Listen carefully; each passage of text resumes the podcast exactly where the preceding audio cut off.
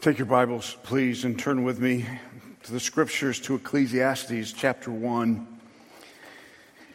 And we'll uh, begin in Ecclesiastes chapter 1 and look at, reflect a number of passages of scripture this morning as we bring together all that we've addressed in this holiday season, all that we've celebrated, and as we remind ourselves of the realities of why we're here, even today, gathered as God's people to worship. You know, when we talk about corporate worship, I want to encourage you to offer your thanks to the many people who make Sunday worship possible here. You might not know this, but we have people uh, in the building from 6:30 right on up until this hour of worship. You see some of them up here, but there's so many people behind the scenes making that uh, happen and making that work. There are people who are here preparing the building and getting it ready.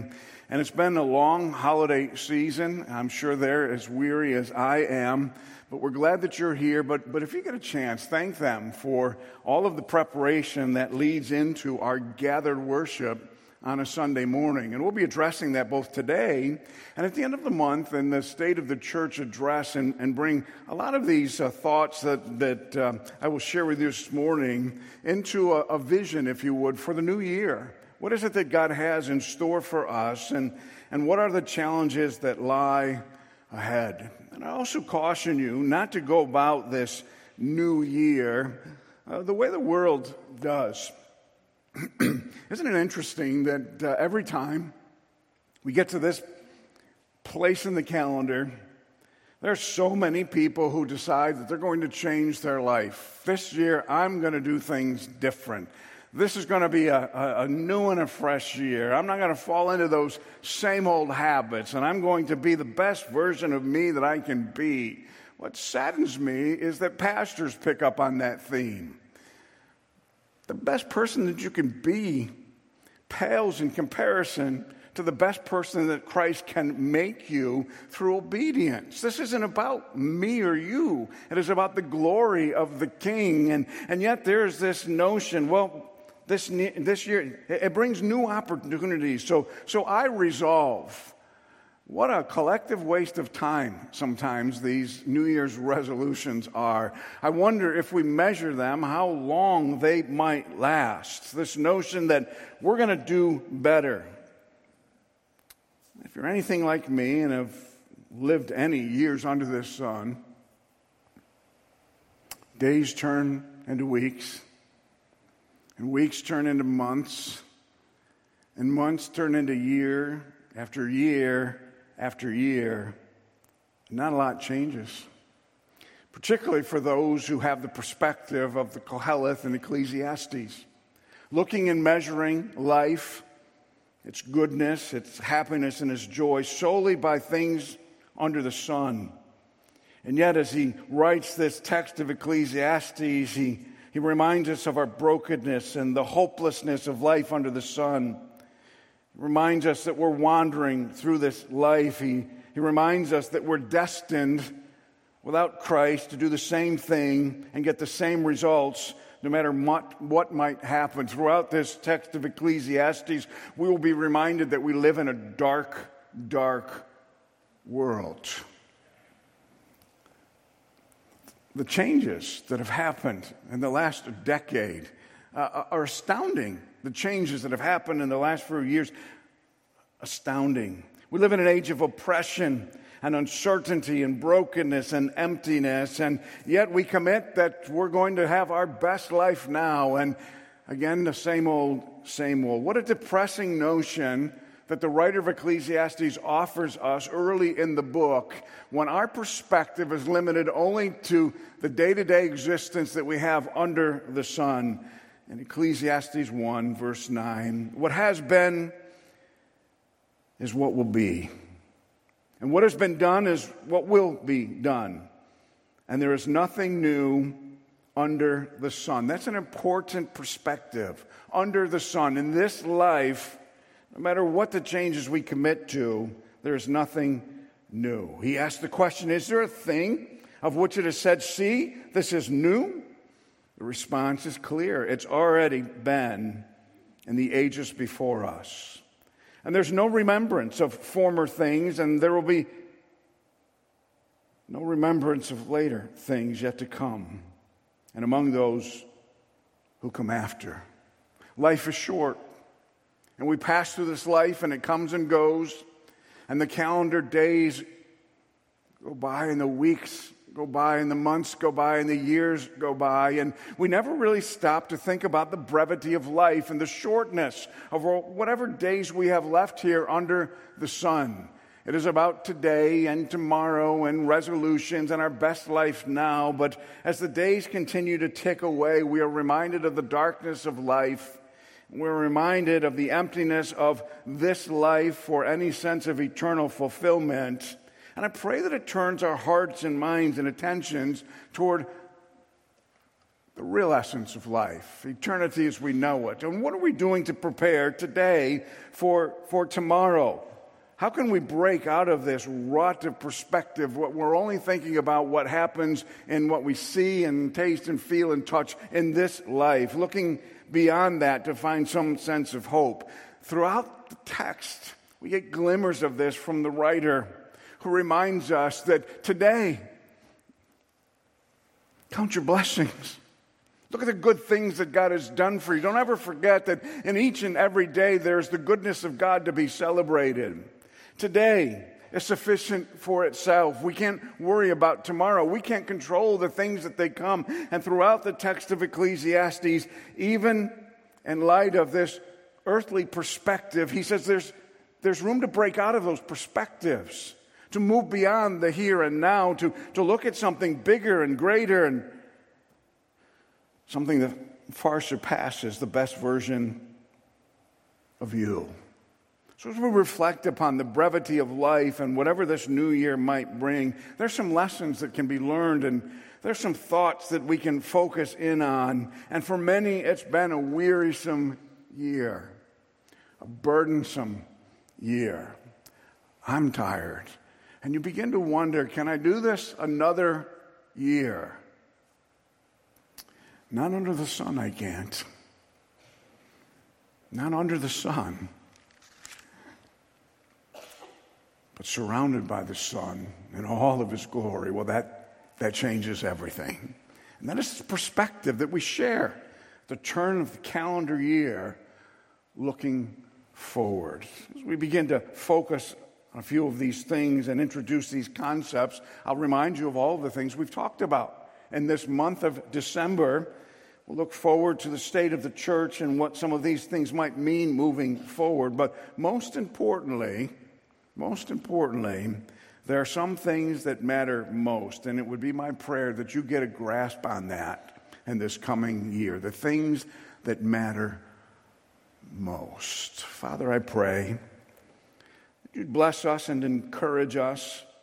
We know that the things that we do today and tomorrow and the next day are important things. It's not like they're trivial and, and don't matter.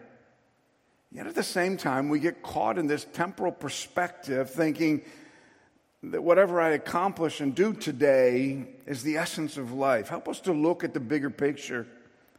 Help us to see the glorious notion of this mystery of godliness that Paul introduced to Timothy, challenged him in leadership to bring to pass in, in that local church at Ephesus.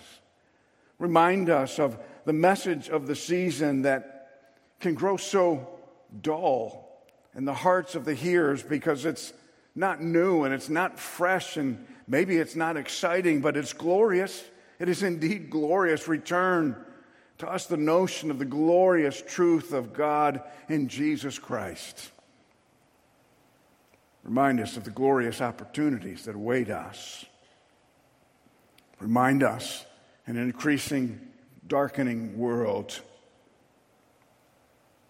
there is still glory for our King. Remind us to live not under the sun in this temporal perspective, but a higher goal, a greater capacity to look beyond today, to see our glorious King, and to live for his glory and the brevity of life. Bless us as we spend some time together in your word, reminding of things that we've covered looking forward to things in the future. Give us hearts of worship, we pray in Jesus' name. Amen.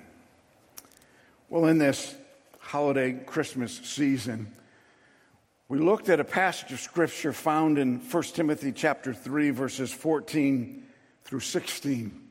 And each of the messages that we've given in this month of December has touched upon some aspect of this creed that is provided by Paul to Pastor Timothy. And as we reflect upon this and, and God's call to him as a man of God and to, to us, I remind you of his words. I hope to come to you soon, but I'm writing these things to you so that if I delay, you may know how one ought to behave in the household of God. He's preparing Timothy for a time in which Paul wouldn't be there as the encourager, the one who stood on the balcony cheering on this young protege. He's reminding them of the things that matter most in his absence and when he would be absent from this body and be present with the Lord. He will speak of those things in his second letter to this young pastor, Timothy. But he's saying, I am writing to you to remind you how one ought to behave in the household of God. How the church ought to conduct itself, how the church ought to live, how the church ought to conduct their affairs under the sun in light of this eternal mystery of God and the glory of God reminding them the importance of the church of the living God, a pillar and buttress of the truth. Great indeed is this truth, he says, that we confess, this mystery of godliness. And he speaks of it in some creedal fashion, maybe an old hymn that was sung in the church. He was manifest in the flesh, he was vindicated by the Spirit.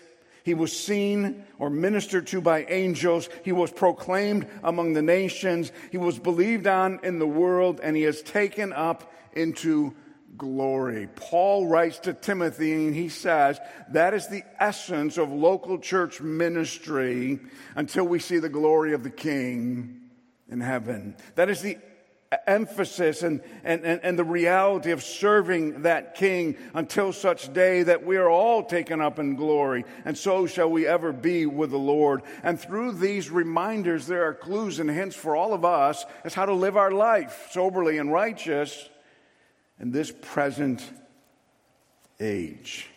He begins in this creed or ancient hymn by reminding us he was manifest in the flesh. We had spent the last month celebrating God in the flesh. Emmanuel, come. Listen to the words of John in his gospel as he describes this, this manifestation in the flesh. In the beginning was the Word, and the Word was with God, and the Word was God. He was in the beginning with God, and all things were made through him. And without him was not anything made that was made. In him was life, and the life was the light of men. And the light shines in the darkness, and the darkness has not overcome it. The darkness, we will add, will not overcome it. There was a man sent from God whose name was John. He came as a witness to bear witness about the light that all might believe through him. He was not the light, but came to bear witness about that light. The true light, which gives light to everyone, was coming into the world. He was in the world, and the world was made through him, yet the world did not know him. He came to his own, and his own people did not receive him. But to all who did receive him, who believed in his name, he gave the right to become children of God, who were born not of blood, nor of the will of the flesh, nor of the will of man, but of God. And the Word became flesh and dwelt among us. And we have seen his glory, the glory as of the only Son from the Father, full of grace and truth. It is the message of the gospel. It is the reality that Jesus was manifest in the flesh. It was the reality that God had made himself known to his people fulfilling a promise of years and years and years ago. As they sang this hymn and reminded themselves of this truth, as they prepared to live soberly and righteous in, in the present age, Paul is saying to them, Don't forget these things. And this is where I would encourage you this morning. So I had spent some time even thinking about this over the last few weeks and, and even this week. Paul writes, I hope to come to you soon. I thought in my mind of Christ Himself. I hope to come for you soon. But until I come, here's some things that matter. Here's some things you need to focus on. Here's some things that are of utmost importance. These are things that prepare you as the household of God for that day that will come in the future. And here are some things that will prepare you to live in the present, the promises of God in the future, as His people join together, gather together, worshiping together for the glory of God. When Jesus was manifest in the flesh, the glory of God was still upon him.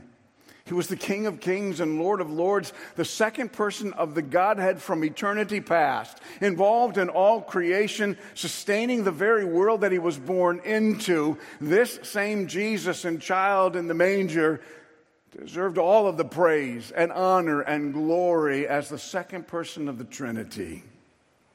And although that was veiled for a time, in his earthly ministry. It is a glorious, mysterious message of the godliness and, and, and answer to prayer of God. And we confess that he was manifest in the flesh. We confess as the church of the living God. This church at First Baptist is no mere human institution. This church here at First Baptist has a divine mission. It has a divine message. And we must figure out how we, how we play our role in faithfulness in this divine plan of God. And one of those ways is to exist as a pillar and a buttress of the truth. When all else fails, when everything rests on eternal truth, it ought to be the church that manifests that truth, that preaches that truth, that unashamedly holds to that truth. You know, I hear all the time, well, the world's changing, Pastor Jim. We need to contextualize the gospel. Well, here's some context. He is the King of Kings and the Lord of Lords, and that good news changes everything. And you and I must live and operate and reign in this world as a body of believers representing a pillar and buttress of the truth, and that truth is contained in the Word of God. Our task is to lift up Christ, to hold up the truth, to exalt that truth in a pagan land, and preach every portion of the Word of God, His revelation to man. Sometimes I'm reminded that perspective has changed. The privilege this past week of officiating in a funeral for a woman that I've known for some time whose extended family attend this ministry. I was the same Pastor Jim that I always. I gave the gospel. I gave the hope that is found in Jesus Christ, this mystery of godliness. There was a retired pastor there who came up to me. As I read one of the texts in John chapter 14, he said, I was struck. You must be one of those fundamentalists. He introduced himself as a retired pastor, and then he started with, You must be one of those fundamentalists. And I thought, Where's this going to go? What in the world? So not many people read John chapter 14, verse 6 anymore. I am the way, the truth, and the life. No man comes to the Father but by me. I'm encouraged that you had the courage to do so. But I walked away a little bit encouraged and greatly discouraged, thinking, what has happened? What, how, do, how do we exist in a church that that's not the message that we shout from the rooftop? There are multiple paths to God. There is one, and his name is Jesus. One mediator between God and men who rescues the souls of men. And if you are rescued today, you ought to be shouting that from the hilltop. And when someone says you're a fundamentalist, you respond, Yes, I am. I believe it's all true to the glory of my King. Living in dark ages and in a dark place, and we must be the foundation of which all else rests, and, and the mouthpiece for that foundation, the truth of the Word of God. We must preach it in season and out of season. We must never tire. Sometimes we grow weary, but we must never tire of the gospel that changes everything. That's our role, that's our purpose. That's the truth that we gladly proclaim. And it's a, it's a great truth indeed, he says in the context. And we confess that truth of Christ alone and the glory of the King throughout all ages. And not only do we confess that truth, beginning with the manifestation of Christ in the flesh, we remind people that this same Christ was vindicated by the Spirit, the glory of the King on the mountainside with the shepherds, ministering angels during the temptations of Christ. The glory and the privilege of proclaiming that Christ to all of the nations. And we should never be dis- surprised nor, nor discouraged away from preaching John 14, 6 there's only one way. And his name is Jesus. You know, as we reflect upon some of that and, and the Great Commission, sometimes that message gets trapped with, within the walls of the church. And although that message needs to be preached and reminded to God's people, we must take that glorious message and good news out to the people in the way the people that God brings across our path. We must be faithful in preaching that gospel and making disciples through Christ alone and baptizing them in the name of the Father and of the Son and of the Holy Spirit and teaching them to observe all that I commanded you. That's what he says. This, this preaching and teaching of the Word of God in the fullness of truth that brings about salvation for the glory of God. We must learn to rest and the promise, I am with you always, even unto the end of the age. Because I suspect that 2023 is not going to become more kind and open to the gospel, but more and more closed to the gospel. Just look at what's happening in our world. The things that ought to be plain to seen, to sight, are, are, are mixed up and, and we're living in a dark age. Some people say, don't talk that way. God, God is still glory. Listen, I am not doubting the glory of God alone. I would never do that. The light of the gospel ought to shed some light on the darkness of the world and remind us that we can't change the message just because the world is growing darker. We must proclaim that message in the midst of darkness that God may bring people to salvation through Christ alone. There must be, in essence, in the context of our local church gathering, the centrality of the Word. It ought to be the thing that we do best. And again, there's a lot of other good things that we can do. We can send missionaries, and we can come together and sing songs, and, and, we can have programs, and, and we can minister to people in need, and, and we can love the community and our neighbors. But what matters most is the centrality of the Word and the message of the gospel to a lost and dying world. And that has to include that neither is there salvation in any other. But don't expect the world to embrace that. They will be offended at that. You are too exclusive. My truth tells me we must be quick to respond. Your truth is irrelevant. There is one truth, and that truth will set you free. Let me tell you about my Savior and maybe sing this creed or song that Paul reminds Timothy of. This is what it's all about. He was manifest in the flesh and vindicated by the Spirit and, and ministered to by angels and proclaimed among the nations. And the most glorious part, he has been believed on in the world. No matter how dark this world, God is still changing lives. And through the ministry of his Spirit, he's still rescuing the souls of men. And he will continue to do so even after the sound of the trumpet and we're in heaven with him. He is going to be rescuing the souls of men. That is the message of the gospel, the glory of our King, the centrality of the Word. The Word matters. The writer of Hebrews tells us, For the Word of God is living and active and sharper than any two edged sword, piercing the divin- division of soul and spirit and of the joints and marrow and discerning the thoughts and intentions of the heart. Have you found that to be true in the Word? Cuts, and sometimes it cuts deep, but it's for the glory of the King.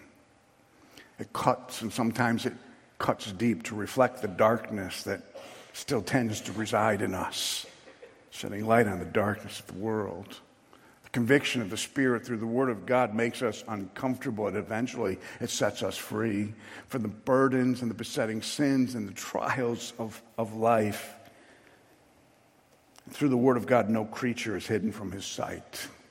It penetrates the heart of all. That's why we read faith comes by hearing and hearing by the word. You can't stop preaching the word, for that is the avenue of faith that the Holy Spirit uses to show the truth and the glory of the gospel. And all of us are naked and exposed to the eyes of Him to whom we must give an account. That's why we must stay faithful to the centrality of the word in every gathering. Our gatherings are not to make people comfortable are gathering together in whatever capacity, whatever day of the week, and whatever ministry, is to make known the truth, to exist as a body, to manifest the reality that we are the pillar and buttress of truth. And that will create resistance on the outside, and that will create resistance on the inside but we will not apologize nor alter our course. We will preach the word. We will champion the supremacy of Christ. The church doesn't exist for your happiness. The church doesn't exist to meet your needs. The church isn't here to bend to your every whim. This is the church of the living God, the household of the King, and we exist for his glory alone. This is Christ's church, not yours, not mine. There is a name on the door. But there's a supremacy in our hearts. This is his church, and the gates of hell shall not prevail against it. Why would Timothy need to hear such a thing? Because here's a young guy who would face persecution. Here's a young guy who would face criticism inside and outside. Here's a young guy prone to timidity and kind of backing away, trying to choose his words carefully that he's not offensive. The gospel is an offense to everyone who doesn't believe. It is offensive in its very nature, and we must not cower away. And why? Because of the supremacy of Christ. The supremacy of our King, the one who came in glory, and the one who this song reminds us of is taken up into glory, the one who exhibited the fullness of God, God in flesh, that John said, We have seen. Ought to be alive at that day and be reminded that this man is God in the flesh. What a glorious thought that is. Those days are gone. But the truth hasn't changed. And he must have the supremacy in everything that we say and do here at First Baptist Church in Johnson City. This creed, this song that, that Paul draws Timothy's heart and mind back to to remind him of the very essence of what ministry and life under the sun is all about reminds us that the testimony of the saints, no matter how dark the world, matters. And it matters greatly. What is this testimony of the saints? Well, in its most simplest fashion, testimony of the saints is found for us in John chapter 3, verse 16 and on. For God so loved the world that he gave his only Son, that whosoever believes in him should not perish, but have everlasting life. That is the testimony of the saints. For God did not send his Son into the world to condemn the world, but in order that the world might be saved through him. For whoever believes in him is not condemned, but whoever does not believe is condemned already because he has not believed in the name of the only Son of God. And that is where the urgency for the testimony of the saints comes in. There are two kinds of people in this world those who know him and those who don't. And the ones that don't stand condemned. If we have any care and concern for the people around us who don't know,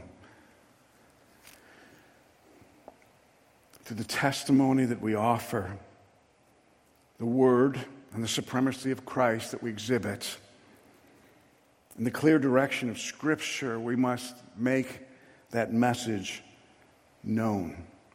We must show people of the plausibility of the Christian faith, but even more so, the credibility. And the credibility of the Christian faith will be seen often in how we live our lives. You see, when we talk about the testimony of the saints, and we'll get into this a little later in the month, there are a few things that come to mind. Number one, the testimony of the saints and faithfully gathering together in the local church and serving their king. COVID changed everything in our culture. And there are those who are among us who have now fallen away. We must restore ourselves back to the centrality of the local church and the word and the supremacy of our King and our testimony. We must gather together. We must faithfully serve. We together must grow in the grace and in the knowledge of our Lord and Savior, Jesus Christ. There is this notion in modern day evangelicalism that the church is optional.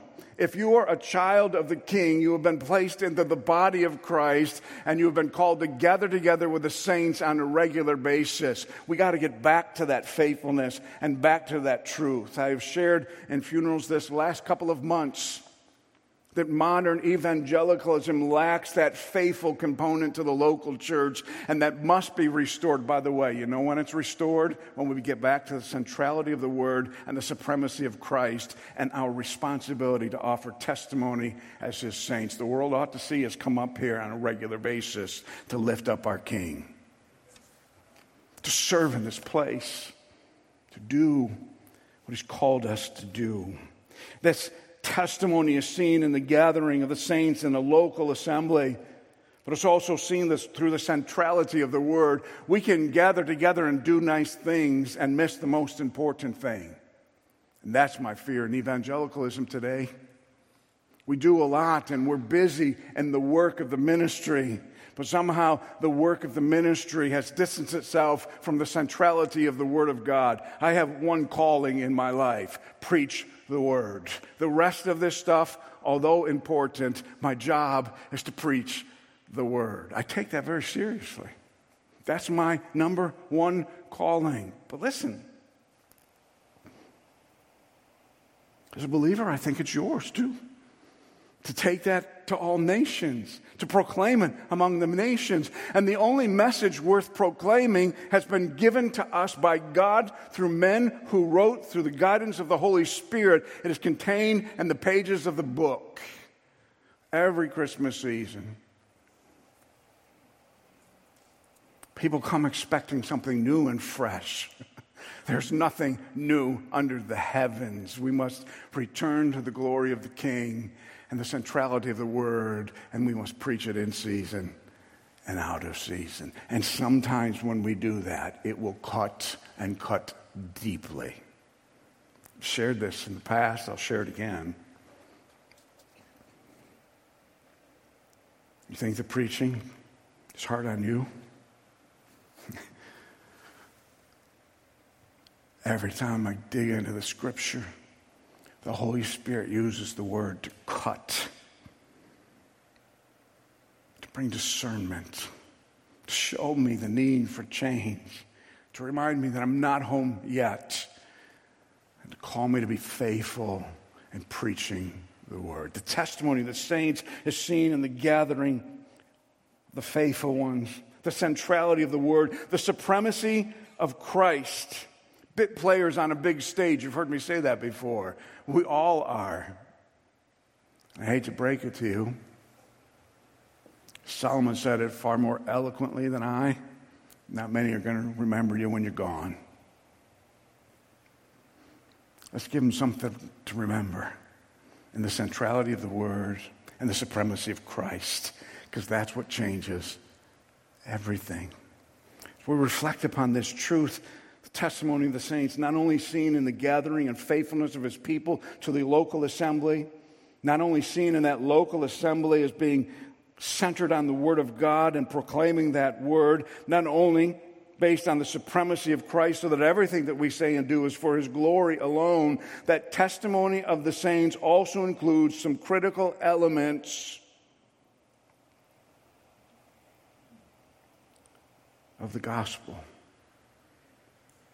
Perhaps in every new year, what we need is a fresh look at the reality that we were once in the kingdom of darkness. And because of Christ, now we are citizens of the kingdom of eternal light and his son, Jesus Christ. Don't ever take that for granted. It is a glorious gospel message, and it is centered on Christ. So, what is our testimony? He must increase and I must decrease. That is the testimony of the saints. The testimony is also seen in our lifestyle, how we, how we live our lives, how we conduct ourselves when we gather together, and how we conduct ourselves when we leave the doors of this place. And I suspect if you're anything like me, and that you are, there's still work to be done in all of that. We get weary, we get cynical get a little pessimistic at times. We come all about gloom and doom instead of the glory of the King. Although there might be room to wrestle with all of those things, our testimony is rooted on the goodness of God and the life change that has happened. So somehow, how we live and how we speak and what we do and how we conduct ourselves in the world matters. But I also want to remind you that how we worship is a part of our testimony as well. Worship is not restricted to what we do here on a Sunday morning. Worship is not restricted to the songs that we sing on a Sunday morning. Worship is not restricted by the Word of God that goes out on a Sunday morning. Worship, true worship, is measured in our life by obedience. Jesus says in John chapter 14, if you love me, keep my commandments. I don't know about you. I spend some time like the Apostle Paul looking in the mirror saying, Oh, wretched man that I am. For as much as I've grown in the grace and the knowledge, I'm still a broken person, and there's room for growth. The reality is that growth must be seen in a testimony of obedience, even in the hard things, even in the hard times, even when God is silent. If you joined us on our live stream for Christmas morning, we introduced you to a man named Simeon who was in the temple. The eighth day, when Mary and Joseph brought Jesus in to be circumcised and offer an offering on his behalf. Simeon, in this fleeting passage of Scripture, is introduced to us, and then he is out of the picture, so to speak. There's so much that happens in his life that, that I'll remind you of, and we touched upon on Christmas morning. Here's a man, Simeon, who's waiting for the consolation of Israel. God had been silent for 400 years. The promise of the Messiah was still unfulfilled, and yet Simeon never lost sight of the promise. He never gave up on the faithfulness of God. And time and time and time and time and time again, in a repetitious fashion, he came into the house of God, into that temple, and offered his prayers, waiting for the promise of God to be fulfilled, even though for 400 years God had not spoken. Sometimes we live, and perhaps this coming year, we will experience these seasons of promise where we have to hold to the truth that we know to be true from the Word of God, even when everything else around us seems to indicate that it's never going to happen. Simeon never gave up on the promise. He's in the temple offering prayers on that day, the Spirit came upon him, revealed to him that this child was the fulfillment of the promise. Simeon transitioned from a season of promise into a season of hope, a confident expectation. He's here. He's finally here. God has kept his promise. He worships and says in the context of Luke chapter 2 Lord, you are now letting your servant depart in peace according to your word. For my eyes have seen your salvation, that you have prepared in the presence of all people a light for revelation to the Gentiles and for glory to your people, Israel. From this man, we learn that in the context of, of life, there are seasons of promise where we cling to the promises with no fulfillment in, in sight. We begin to see that those who promise the best life now are deceivers. There's no best life now. The world is getting darker, but a better day is coming. As we reflect upon that season of promise, you will hear it often from me. A better day is coming because I believe every promise is true. And I know that He's coming. Maybe this year. I don't know. It doesn't matter when. I know that He is. That's what you cling to in these seasons of, of promise and these seasons of hope with a confident expectation. God lifts your heart, but sometimes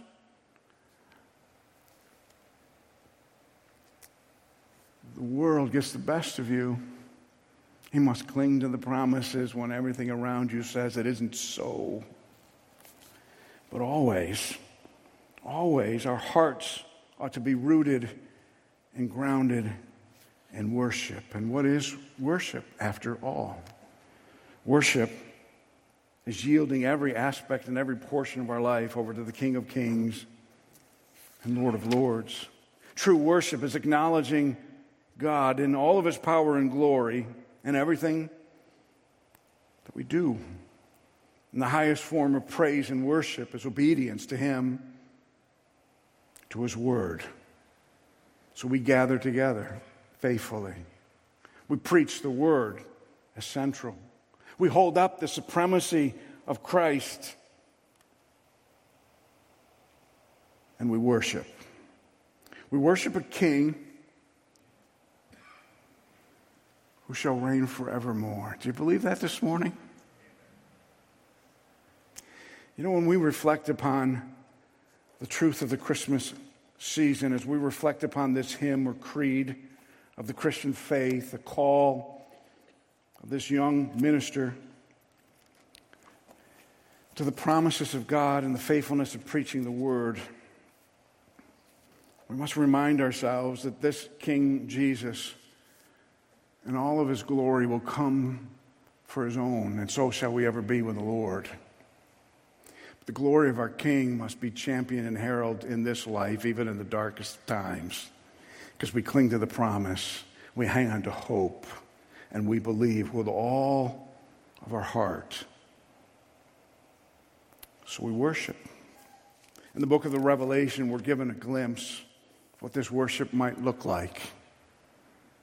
Comes from John. He was caught up into heaven and given a vision of the throne of God and the glory of God amongst his people. If you have your Bibles, I want you to turn to Revelation chapter 4 and then Revelation chapter 5. And as we talk about or remind ourselves that he shall reign forevermore, it's one of these now, but not yet kind of paradoxes of the Christian life. He shall indeed and is reigning forevermore. But there's a day in the future that all will see him, and every knee shall bow and tongue confess that Jesus Christ is Lord to the glory of God the Father. And then, so shall we ever be with him. Here's how John describes it in chapter 4. And after this, I looked, and behold, a door standing open in heaven. And the first voice which I had heard speaking to me like a trumpet said, Come up here, and I will show you what must take place after this. And at once I was in the Spirit, and behold, a throne stood in heaven, and one seated on the throne. And he who sat there had the appearance of jasper and carnelian. And around the throne was a rainbow that had the appearance of an emerald. And around the throne were 24 thrones, and seated on the thrones were 24 elders, clothed in white garments golden crowns on their heads. And from the throne came flashes of lightnings and rumblings and peals of thunder. And before the throne were burning seven torches of fire, which are the seven spirits of God. And before the throne, there was, as it were, a sea of glass like crystal. And around the throne and on each side of the throne are four living creatures full of eyes in front and behind. The first living creature like a lion, and the second living creature like an ox, and the third living creature with the face of a man, and fourth living creature like an eagle in flight. The four living creatures, each of them with six wings and full of eyes all around and within, day and night, they never cease to say, Holy, holy, holy is the Lord God Almighty, who was and is and is to come. Whenever the living creatures who give glory and honor and thanks to him who is seated on the throne, who lives forever, the 24 elders fall down before him who is seated on the throne and worship him, who lives forever and forever. And they cast their crowns before the throne, saying, Worthy are you, our Lord and God, to receive glory and honor and power. For you created all things, and by your will they existed and were created. That is the creed.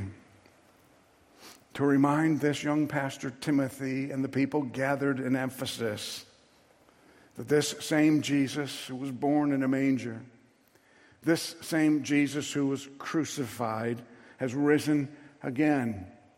And this same Jesus who they crucified was and always will be Lord and King to the glory of God the Father. So all of our lives must reflect that and our worship. And our worship is something that we anticipate and look forward to. My prayer in the midst of darkness that never grows old, that always is overwhelming, and that we at First Baptist can be faithful to our calling as Timothy was faithful to his calling, reminded by Paul. So if you're in the book of Revelation, if you go into chapter 5, verse 11 through the end of the chapter, I would ask that if you have your Bibles open, that you read in unison this glorious text that reminds us of our King of kings and Lord of lords. Begin reading with me in verse 11. Then I looked, and I heard around the throne and the living creatures and the elders the voice of many angels, numbering myriads of myriads and thousands of thousands, saying with a loud voice, Worthy is the Lamb who was slain to receive power and wealth and wisdom and might and honor and glory and blessing. And I heard every creature in heaven and on earth and under the earth and in the sea and in all that is in them, saying, To him who sits on the throne and to the Lamb be blessing and honor and glory and might forever and forever. And the four living creatures said, Amen. And the elders fell down and worshiped. May it be so at First Baptist Church. As we hold true to the word, the supremacy of Christ, the glory of our King, the worship as we gather together, and the promise that indeed this same Jesus will come in glory, and so shall we ever be with the Lord. How can you not be encouraged that he was taken up into glory? Father, thank you for this time. Thank you for your goodness. Thank you for your glory. That although veiled in this present age, when revealed in your word, sustains us. When revealed in your word, keeps the first things first. When read and preached and taught, shows us what the future looks like. When understood, reminds us that the very essence of our life is all about our King, King Jesus, the child in the manger, ascended into glory, soon coming for the saints. May we never tire of the message, and may you prepare us for whatever lies ahead to be faithful. For the glory of our King, we pray in Jesus' name. Amen.